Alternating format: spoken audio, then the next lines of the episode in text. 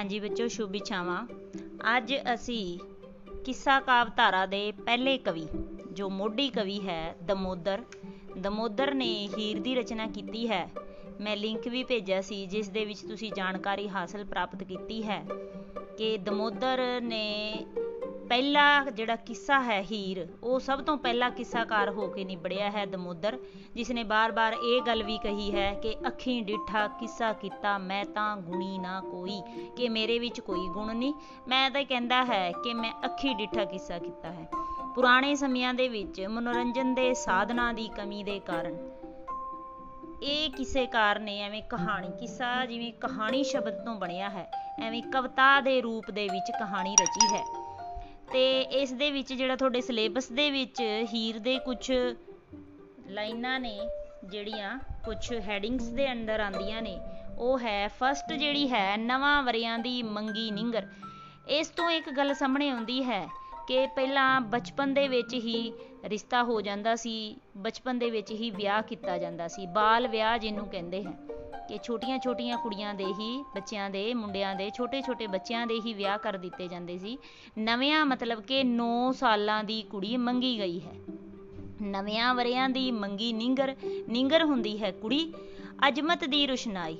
ਅਜਮਤ ਮਤਲਬ ਕਿ ਰੱਬੀ ਪ੍ਰਤਾਪ ਹੈ। ਰੁਸ਼ਨਾਈ ਪੂਰੀ ਹੈ ਚਿਹਰੇ ਦੇ ਉੱਤੇ। ਖੇੜਾ ਹੈ ਚਿਹਰੇ ਦੇ ਉੱਤੇ।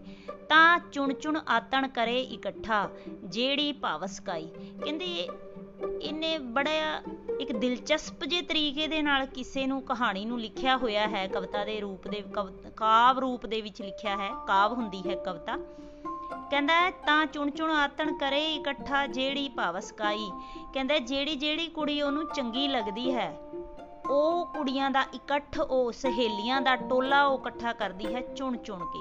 ਕਹਿੰਦੇ, ਐ ਇੱਕ ਥਾਂ ਤੇ ਦਮੋਦਰ ਐਵੇਂ ਵੀ ਲਿਖਦਾ ਹੈ ਮਤਲਬ ਪੂਰਾ ਇੰਟਰਸਟ ਬਣਾਉਣ ਦੇ ਵਿੱਚ, ਕਿਸੇ ਦੇ ਵਿੱਚ, ਕਹਿੰਦਾ ਹੈ 360 ਸਹੇਲੀਆਂ ਜੋੜੀਆਂ ਸੀ, ਕਹਿੰਦਾ ਉਹਨੇ। ਕਹਿੰਦਾ ਸੂਰਤ ਜਮਾਲ ਸੁਣੇ ਜੋ ਕੋਈ ਸਾਈ ਆਤਣ ਆਈ। ਕਹਿੰਦੇ ਜਿਹੜੀ ਜਿਹੜੀ ਸੋਹਣੀ ਸੋਹਣੀ ਕੁੜੀ ਸੀ, ਸੁੰਦਰਤਾ ਦੇ ਵਿੱਚ ਜਿਹਦੇ ਪੂਰਾ ਰੁਤਬਾ ਸੀ, ਉਹਨੂੰ ਉਹ ਆਪਣੀ ਸਹੇਲੀ, ਚੁਣ ਚੁਣ ਕੇ ਸਹੇਲੀ ਬਣਾਉਂਦੀ ਸੀ।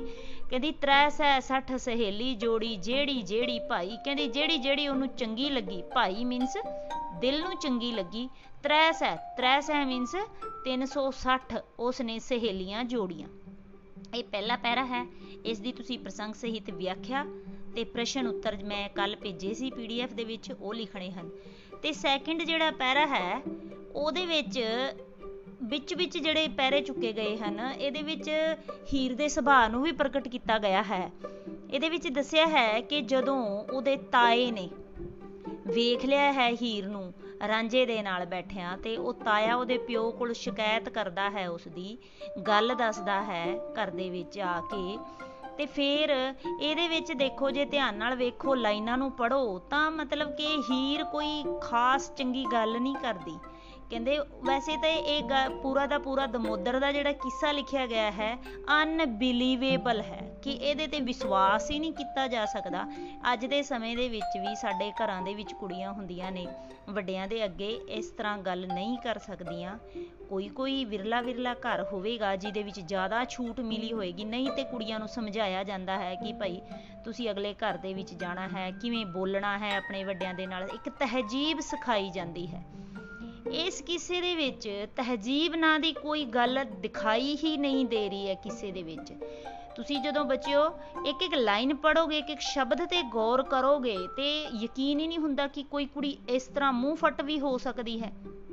ਇਹਦੇ ਵਿੱਚ ਸੈਕਿੰਡ ਪੈਰੇ ਦੇ ਵਿੱਚ ਕਹਿੰਦੀ ਹੈ ਕਿ ਅਜੇ ਤਾਇਆ ਮੈਂ ਕੇ ਕੀਤਾ, ਤੈਨੂੰ ਅਜੇ ਹੋਰ ਕਰੇਸਾਂ ਦਾੜੀ ਤੈਂਡੀ ਦੇ ਵਾਲ ਨਾ ਛੋਡੀ, ਹਿੱਕ ਹਿੱਕ ਨੱਪ ਪਟੇਸਾਂ। ਜਿਹੜੀ ਜੰਗ ਚੰਗੇਰੀ ਤੇਰੀ ਮੁੰਡੀ ਨੱਪ ਕਰੇਸਾਂ। ਪੀਸਾਂ ਰਤ ਨਾ ਛੋੜੀ ਤੈਨੂੰ ਹਿੱਕੇ ਥਾਂ ਥਾਈ ਮਰੇਸਾਂ। ਇਹਦੇ ਵਿੱਚ ਉਹ ਦ੍ਰਿਸ਼ ਪੇਸ਼ ਹੁੰਦਾ ਹੈ ਕਿ ਜਦੋਂ ਉਹਦੀ ਗੱਲ ਉਹਦੇ ਪਿਓ ਨੂੰ ਪਤਾ ਚੱਲਦੀ ਹੈ ਤਾਂ ਉਹ ਆਪਣੇ ਤਾਏ ਨੂੰ ਕੀ ਕਹਿ ਰਹੀ ਹੈ? ਕਿ ਅਜੇ ਮੈਂ ਤੇਰਾ ਕੀਤਾ ਹੀ ਕੀ ਹੈ? ਮੈਂ ਤੇਰੇ ਮੂਹਰੇ ਬੋਲੇ ਹੀ ਕਦੋਂ ਆ ਕਹਿੰਦੇ, ਹਜੇ ਤੇ ਮੈਂ ਹੋਰ ਕੁਝ ਕਰਨਾ ਹੋਰ ਕੀ ਕਰਨਾ? ਕਹਿੰਦਾ ਦਾੜੀ ਤੈਂਡੀ ਦੇ ਵਾਲ ਨਾ ਛੋੜੀ। ਹੁਣ ਇਹਦੇ ਵਿੱਚ ਕੀ ਹੀਰ ਨੂੰ ਅਸੀਂ ਵਡਿਆਈ ਦੇਵਾਂਗੇ ਕਿ ਜਿਹੜੀ ਆਪਣੇ ਤਾਏ ਨੂੰ ਹੀ ਕਹਿ ਰਹੀ ਹੈ ਕਿ ਮੈਂ ਤੇਰੀ ਦਾੜੀ ਦਾ ਇੱਕ ਵੀ ਵਾਲ ਨਹੀਂ ਛੱਡਣਾ? ਹਿੱਕ ਹਿੱਕ ਨੱਪ ਪਟੇਸਾ, ਮਤਲਬ ਇੱਕ ਇੱਕ ਨੂੰ ਨੱਪ ਕੇ ਮਤਲਬ ਖਿੱਚ ਖਿੱਚ ਕੇ ਪੱਟ ਦੇਣਾ ਹੈ। ਜਿਹੜੀ ਜੰਗ ਚੰਗੇਰੀ, ਤਾਇਆ ਉਹਦਾ ਇੱਕ ਲੱਤ ਤੋਂ ਲੰਗੜਾ ਹੈ ਤੇ ਕਹਿੰਦੀ ਜਿਹੜੀ ਤੇਰੀ ਚੰਗੀ ਹੈ ਨਾ ਜਿਹੜੀ ਤੇਰੀ ਸਹੀ ਲੱਤ ਹੈ ਕਹਿੰਦੇ ਉਹਨੂੰ ਵੀ ਮੈਂ ਜੜਿਓਂ ਹੀ ਪੱਟ ਦੇਣਾ ਹੈ ਮੁੰਡੀ ਨੱਪ ਪੜੇਸਾਂ ਕਰੇਸਾਂ ਕਹਿੰਦੇ ਉਹਦੀ ਉਹਨੂੰ ਵੀ ਨੱਪ ਦੇਣਾ ਹੈ ਉਹਨੂੰ ਵੀ ਕੱਟ ਦੇਣਾ ਹੈ ਤੇ ਕਹਿੰਦੇ ਪੀਸਾਂ ਰਤ ਨਾ ਛੋੜੀ ਤੈਨੂੰ ਤੇਰਾ ਖੂਨ ਪੀ ਜਾਣਾ ਹੈ ਹਿੱਕੇ ਥਾਈ ਮਰੇਸਾਂ ਤੈਨੂੰ ਥਾਂ ਤੇ ਹੀ ਤੂੰ ਮਰ ਜਾਵੇਂ। ਐਵੇਂ ਦੀ ਗੱਲ ਉਹ ਆਪਣੇ ਵੱਡਿਆਂ ਨੇ ਜੇ ਇੱਕ ਮਤਲਬ ਕਿ ਜੇ ਇਸ ਹਰੇਕ ਲਾਈਨ ਨੂੰ ਪੜ੍ਹੀਏ ਜੇ ਆਪਣੇ ਘਰਾਂ ਦੇ ਵਿੱਚ ਕੁੜੀਆਂ ਨੇ ਧੀਆਂ ਭੈਣਾਂ ਨੇ ਆਪਣੀਆਂ ਵੀ ਭੈਣਾਂ ਨੇ ਮੁੰਡੇ ਨੇ ਜਿਹੜੇ ਉਹਨਾਂ ਦੀ ਭੈਣਾਂ ਨੇ, ਪਿਓ ਹੈ, ਉਹਦੀ ਬੇਟੀ ਹੈ, ਕਿਸੇ ਦੀ ਕੋਈ ਕੋਈ ਨਾ, ਹਰੇਕ ਬੇਟੀ ਦੇ ਨਾਲ ਰਿਸ਼ਤਾ ਇੱਕ ਹੈ। ਆਪਾਂ ਕਦੇ ਵੀ ਇੱਕ ਚੀਜ਼ ਕਬੂਲ ਹੀ ਨਹੀਂ ਕਰਦੇ ਸੁਸਾਇਟੀ ਦੇ ਵਿੱਚ ਕਿ ਸਾਡੀ ਬੇਟੀ, ਸਾਡੀ ਭੈਣ ਕੋਈ ਇਸ ਤਰ੍ਹਾਂ ਦਾ ਵਰਤਾਰਾ ਕਰੇ, ਇਸ ਤਰ੍ਹਾਂ ਦਾ ਬਿਹੇਵੀਅਰ ਕਰੇ। ਪਰ ਫਿਰ ਵੀ ਪਤਾ ਨਹੀਂ ਕਿਉਂ ਹੀਰ ਦੇ ਕਿਸੇ ਨੂੰ ਬੜਾ ਵਡਿਆਇਆ ਜਾਂਦਾ ਹੈ, ਹੀਰ ਗਾਈ ਵੀ ਜਾਂਦੀ ਹੈ। ਖੈਰ ਚਲੋ ਇਹ ਤੇ ਮਨੋਰੰਜਨ ਦਾ ਪੁਰਾਣੇ ਸਮੇਂ ਦੇ ਵਿੱਚ ਇੱਕ ਸਾਧਨ ਸੀ, ਦਿਲ ਪਰਚਾਉਣ ਦਾ। ਤੇ ਇਹਦੇ ਵਿੱਚ ਗਾਇਆ ਜਾਂਦਾ ਸੀ ਹੀਰ ਦਾ ਕਿੱਸਾ। ਤੇ ਅੱਗੇ ਜਿਹੜਾ ਥਰਡ ਪੈਰਾ ਹੈ, ਉਹਦੇ ਵਿੱਚ ਕਹਿੰਦੇ ਹੈ, ਸੁਣ ਰਾਂਝਾ ਇੱਕ ਅਰਜ ਅਸਾਡੀ। ਇਸ ਪੈਰੇ ਤੋਂ ਤੁਹਾਨੂੰ ਅੰਦਾਜ਼ਾ ਹੀ ਲੱਗ ਜਾਏਗਾ ਕਿ ਜਦੋਂ ਹੀਰ ਦਾ ਵਿਆਹ ਹੋ ਜਾਂਦਾ ਹੈ। ਉਸ ਸਮੇਂ ਦੀ ਇਹ ਗੱਲ ਹੈ, ਕਹਿੰਦਾ, ਸੁਣ ਰਾਂਝਾ, ਇੱਕ ਅਰਜ ਅਸਾਡੀ, ਬੈਠ ਪਸੰਦ ਕਰੀ ਹਾਂ, ਉਹ ਬੇਲਾ ਤੇ ਉਹ ਬੇੜੀ, ਅਸੀਂ ਗੋਇਲ ਬੈਠ ਕਰੀ ਹਾਂ, ਤੂੰ ਉਹ ਰਾਂਝਾ, ਅਸੀਂ ਉਹ ਕੁੜੀਆਂ ਨੌਤਣ ਇਸ਼ਕ ਲਈ ਹਾਂ, ਜੇ ਕੋਈ ਗੱਲ ਕਰੇ ਤੁਸਾਡੀ ਤਾਂ ਅੱਖੀ ਚਾਈ ਕੜੀ ਹਾਂ ਜੋ ਜਾਣੇ ਤਿਉ ਜਾਲੇ ਥਾਈ ਪੱਲੂ ਗੱਲ ਪਈ ਹਾਂ।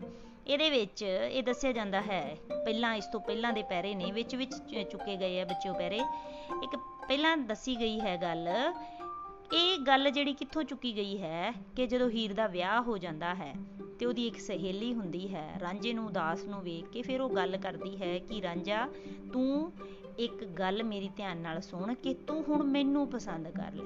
ਉਹ ਕੁੜੀ ਅੱਗੋਂ ਗੱਲ ਇਹ ਕਹਿ ਰਹੀ ਹੈ, ਕਹਿੰਦੀ ਹੈ ਕਿ ਉਹੀ ਬੇਲਾ ਹੈ, ਉਹੀ ਸਹੇਲੀਆਂ ਨੇ, ਸਾਰੀਆਂ ਵਸਤਾਂ ਉਹੀ ਨੇ, ਬਸ ਇੱਕ ਹੀਰ ਨਹੀਂ ਹੈਗੀ, ਉਹਦੀ ਥਾਂ ਤੇ ਕਹਿੰਦੇ ਮੈਂ ਹੋ ਜਾਨੀ ਆ ਫਿਰ ਉਹ ਕਹਿੰਦੇ ਕਿ ਜੇ ਕੋਈ ਤੂੰ ਉਹ ਰਾਂਝਾ? ਅਸੀਂ ਉਹ ਕੁੜੀਆਂ ਨੌਤਨ ਇਸ਼ਕ ਲਈ ਹਾਂ। ਕਹਿੰਦੇ, ਉਹ ਵਰਤਾਰਾ ਸਾਰਾ ਇਉਂ ਦਾ ਇਉਂ ਚੱਲਦਾ ਰਹੂਗਾ। ਜੇ ਕੋਈ ਗੱਲ ਕਰੇ ਤੂੰ ਸਾਡੀ ਤਾਂ ਅੱਖੀ ਚਾਈ ਕੜੀ ਹਾਂ। ਕਹਿੰਦੇ, ਜੇ ਤੇਰੀ ਕਿਸੇ ਨੇ ਗੱਲ ਕੀਤੀ ਨਾ ਗਲਤ ਗੱਲ ਕੀਤੀ, ਕਹਿੰਦੀ, ਮੈਂ ਉਹਦੀਆਂ ਅੱਖਾਂ ਕੱਢ ਲੈਣੀਆਂ ਨੇ। ਜੋ ਜਾਣੇ ਤਿਉ ਜਾਲੇ ਥਾਈ ਪੱਲੂ ਗੱਲ ਪਈ ਹਾਂ। ਕਹਿੰਦੇ ਹੈ ਕਿ ਤੂੰ ਇੱਕ ਵਾਰੀ ਰਾਜੀ ਹੋ ਤੇ ਅੱਗੋਂ ਉਹਨੂੰ ਵਿਆਹ ਦਾ ਵੀ ਉਹ ਕਹਿ ਰਹੀ ਹੈ ਪਈ ਹਾਂ, ਪੱਲੂ ਪੈਣਾ, ਪੱਲੇ ਪੈਣਾ ਪੱਲੇ ਪੈਣਾ ਮੀਨਸ ਵਿਆਹ ਕਰ ਲੈਣਾ, ਵਿਆਹ ਤੱਕ ਕਰਨ ਨੂੰ ਤਿਆਰ ਹੋ ਜਾਂਦੀ। ਇਹਨਾਂ ਲਾਈਨਾਂ ਤੋਂ ਕਿਤੇ ਵੀ ਇਹ ਨਹੀਂ ਲੱਗਦਾ ਕਿ ਐਨੇ ਪੁਰਾਣੇ ਸਮੇਂ ਦੇ ਵਿੱਚ ਇਸਤਰੀ ਜਾਤੀ ਹੈ ਜਿਹੜੀ, ਔਰਤ ਜਾਤ ਹੈ ਜਿਹੜੀ ਕਿ ਉਹਨੂੰ ਇੰਨੀ ਛੂਟ ਮਿਲ ਗਈ ਹੋਵੇ ਕਿ ਉਵੇਂ ਐਵੇਂ ਖੁੱਲੇ ਤੌਰ ਤੇ ਐਵੇਂ ਗੱਲ ਕਰਦੀ। ਅੱਜ ਦੇ ਸਮੇਂ ਦੇ ਵਿੱਚ ਵੀ ਬਹੁਤ ਪਾਬੰਦੀਆਂ ਨੇ, ਰਿਸ਼ਤੇ ਨਾਤਿਆਂ ਦੀਆਂ ਕਦਰਾਂ ਬੜੀਆਂ ਕੀਤੀਆਂ ਜਾਂਦੀਆਂ ਨੇ। ਉਹ ਅੱਡ ਗੱਲ ਹੈ ਕਿ ਟਾਵੇਂ ਟਾਵੇਂ ਕੋਈ ਕਿਸੇ ਹੋ ਜਾਂਦੇ ਹੈ, ਲੇਕਿਨ ਸਮਾਜ ਦਾ ਇੱਕ ਡਰ ਹੈ। ਲੇਕਿਨ ਇਹ ਜਿਹੜਾ ਕਿੱਸਾਕਾਰ ਹੈ, ਇਹ ਇੱਕ ਸੋਚ ਦੇ ਵਿੱਚ, ਕਲਪਨਾ ਦੇ ਵਿੱਚ ਇੰਨੀ ਉੱਚੀ ਉਡਾਰੀ ਮਾਰ ਰਿਹਾ ਹੈ ਕਿ ਔਰਤ ਨੂੰ ਪੂਰੀ ਪਾਬੰਦੀਆਂ ਹਟਾ ਕੇ ਉਹਦੀ ਸੋਚ ਦਾ ਇੱਕ ਦਿਖਾਵਾ ਕਰ ਰਿਹਾ ਹੈ ਕਿ ਜੇ ਐਵੇਂ ਹੋਵੇ। ਠੀਕ ਹੈ ਬੱਚੋ? ਤੇ ਇਹ ਤਿੰਨ ਪੈਰੇ ਜਿਹੜੇ ਮੈਂ ਬੋਲੇ ਹੈ, ਜਿਨ੍ਹਾਂ ਦੀ ਵਿਆਖਿਆ ਕੀਤੀ ਹੈ, ਇਹਨਾਂ ਦੀ ਤੁਸੀਂ ਪ੍ਰਸੰਗ ਸਹਿਤ ਵਿਆਖਿਆ ਤੇ ਪ੍ਰਸ਼ਨ ਉੱਤਰ ਨੇ ਜਿਹੜੇ, ਉਹ ਤੁਸੀਂ ਕਰਨੇ ਹਨ। ਜਿਹੜਾ ਅੱਗੇ ਚੌਥਾ ਪੈਰਾ ਹੈ, ਚੌਥੇ ਪੈਰੇ ਦੇ ਵਿੱਚ ਹੈ, ਸੁਣ ਕਾਜੀ ਹਿਕ ਅਰਜ ਅਸਾਡੀ। ਇਹਦੇ ਵਿੱਚ ਉਸ ਸਮੇਂ ਦਾ ਵਰਣਨ ਕੀਤਾ ਗਿਆ ਹੈ, ਜਦੋਂ ਹੀਰ ਦਾ ਵਿਆਹ ਸਹਿਦੇ ਕਾਣੇ ਦੇ ਨਾਲ ਕੀਤਾ ਜਾਂਦਾ ਹੈ। ਤੇ ਜਿਸ ਸਮੇਂ ਕਾਜੀ ਹੈ ਜਿਹੜਾ, ਉਹ ਮਤਲਬ ਕਿ ਉਹਨਾਂ ਦਾ ਵਿਆਹ ਜਦੋਂ ਕਰਵਾ ਰਿਹਾ ਹੈ, ਫੇਰਿਆਂ ਦੀ ਰਸਮ ਕਰਵਾ ਰਿਹਾ ਹੈ, ਉਸ ਸਮੇਂ ਦਾ ਇੱਕ ਕਲਪਨਾ ਕੀਤੀ ਗਈ ਹੈ ਦਮੁੱਦਰ ਦੇ ਵੱਲੋਂ। ਉਹਦੇ ਵਿੱਚ ਉਹ ਕੀ ਕਹਿ ਰਿਹਾ ਹੈ ਕਿ ਸੁਣ ਕਾਜੀ ਸੁਣ ਕਾਜੀ, ਇੱਕ ਅਰਜ ਅਸਾਡੀ, ਇਹ ਅਕਥ ਕਹਾਣੀ ਨਾ ਕਲਮ, ਨਾ ਆਰਸ਼, ਨਾ ਕੁਰਸੀ, ਨਾ ਨਦਰੀ ਆਵੇ ਪਾਣੀ। ਜਿਮੀ ਜ਼ਮਾਨਾ ਚੰਦ, ਨਾ ਸੂਰਜ ਜੋਤੀ ਜੋਤ ਸਮਾਣੀ। ਸਾਹਿਬ ਦੀ ਸੋਹ, ਸੁਣ ਤੂੰ ਕਾਜੀ, ਮੈਂ ਤਦ ਰਾਂਝੇ ਦਸਤ ਵਿਕਾਣੀ। ਜੇ ਕੋਈ ਤਕੋਦਾ ਪਾਸੂ ਹੋਵੇ ਤਾਂ ਮੈਂ ਸ਼ਾਹਦ ਆਣੀ। ਇਹ ਵੀ ਬੜੀ ਕਾਲਪਨਿਕ ਜੀ ਗੱਲ ਕੀਤੀ ਹੈ, ਇਹਦੇ ਵਿੱਚ ਕਿਹਾ ਗਿਆ ਹੈ। ਕਿ ਜਦੋਂ ਉਹਦੇ ਫੇਰੇ ਹੋ ਰਹੇ ਨੇ ਤੇ ਉਹ ਕਬੂਲ ਹੈ ਕਬੂਲ ਹੈ ਕਬੂਲ ਹੈ ਤਿੰਨ ਵਾਰੀ ਜਿਹਦੇ ਵਿੱਚ ਜਿਵੇਂ ਇਸਲਾਮ ਧਰਮ ਦੇ ਵਿੱਚ ਕਿਹਾ ਜਾਂਦਾ ਹੈ।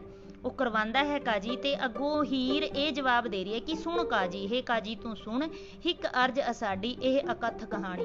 ਕਹਿੰਦੇ ਮੇਰੀ ਕਹਾਣੀ ਬੜੀ ਵਿਰਲੀ ਹੈ ਕਈ ਨਹੀਂ ਜਾਂਦੀ। ਨਾ ਕਲਮ, ਨਾ ਅਰਸ, ਨਾ ਕੁਛ। ਕਹਿੰਦੇ ਉਸ ਸਮੇਂ ਤੇ ਨਾ ਹਵਾ ਸੀ, ਨਾ ਪਾਣੀ ਸੀ, ਨਾ ਜ਼ਮੀਨ ਸੀ ਤੇ ਨਾ ਆਸਮਾਨ ਸੀ। ਨਦੀ ਨਾਲੇ ਕੁਝ ਵੀ ਨਹੀਂ ਸੀ। ਜਿਮੀ ਜ਼ਮਾਨਾ ਚੰਦ ਨਾ ਸੂਰਜ, ਜੋਤੀ ਜੋਤ ਸਮਾਣੀ। ਕਹਿੰਦਾ ਹੈ ਕਿ ਨਾ ਜਮਾਨਾ ਸੀ, ਮਤਲਬ ਕਿ ਪੂਰਾ ਦੁਨੀਆ ਸੀ, ਇਹ ਦੁਨੀਆਦਾਰੀ ਨਹੀਂ ਸੀ। ਚੰਦ ਨਾ ਸੂਰਜ ਨਾ ਸੂਰਜ ਤੇ ਚੰਦ ਸੀ। ਸਿਰਫ ਹੈ ਕੀ ਸੀ? ਇੱਕ ਜੋਤ ਸੀ। ਸਾਹਿਬ ਦੀ ਸੋ, ਸੁਣ ਤੂੰ ਕਾਜੀ। ਫਿਰ ਕਹਿੰਦੀ, ਉਸ ਪ੍ਰਮਾਤਮਾ ਦੀ ਸੌ ਲੱਗੇ, ਤੂੰ ਮੇਰੀ ਇੱਕ ਗੱਲ ਸੁਣ। ਮੈਂ ਤਦ ਰਾਂਝੇ ਦਸਤ ਵਿਖਾਣੀ। ਕਹਿੰਦੇ, ਮੇਰਾ ਤਾਂ ਵਿਆਹ ਉਦੋਂ ਦਾ, ਉਸ ਜ਼ਮਾਨੇ ਦਾ ਹੋਇਆ ਹੋਇਆ ਜਦੋਂ ਦੁਨੀਆਦਾਰੀ ਹੈ ਹੀ ਨਹੀਂ ਸੀ। ਉਸ ਸਮੇਂ ਦਾ ਵਿਆਹ ਹੋਇਆ ਹੋਇਆ ਹੈ। ਜੇ ਕੋਈ ਤਕੋਦਾ ਪਾਸੋਂ ਹੋਵੇ ਤਾਂ ਮੈਂ ਸ਼ਾਹਦ ਆਣੀ। ਕਿ ਜੇ ਉਸ ਸਮੇਂ ਦਾ ਕੋਈ ਜਿੰਦਾ ਜੀ ਹੋਵੇ ਤਾਂ ਉਹ ਮੇਰਾ ਗਵਾਹ ਬਣ ਸਕਦਾ ਹੈ। ਇਸ ਤਰ੍ਹਾਂ ਬੱਚਿਓ, ਇਹ ਚਾਰ ਪੈਰੇ ਨੇ ਤੇ ਇਹਨਾਂ ਦੀ ਪ੍ਰਸੰਗ ਸਹਿਤ ਵਿਆਖਿਆ ਹੈ। ਤੇ ਇਹ ਪ੍ਰਸੰਗ ਸਹਿਤ ਵਿਆਖਿਆ ਤੇ ਪ੍ਰਸ਼ਨ ਉੱਤਰ। ਤੁਸੀਂ ਆਪਣੀ ਕਾਪੀ ਦੇ ਉੱਤੇ ਨੋਟ ਕਰਨੇ ਨੇ ਰਾਈਟ ਕਰਨੇ ਨੇ।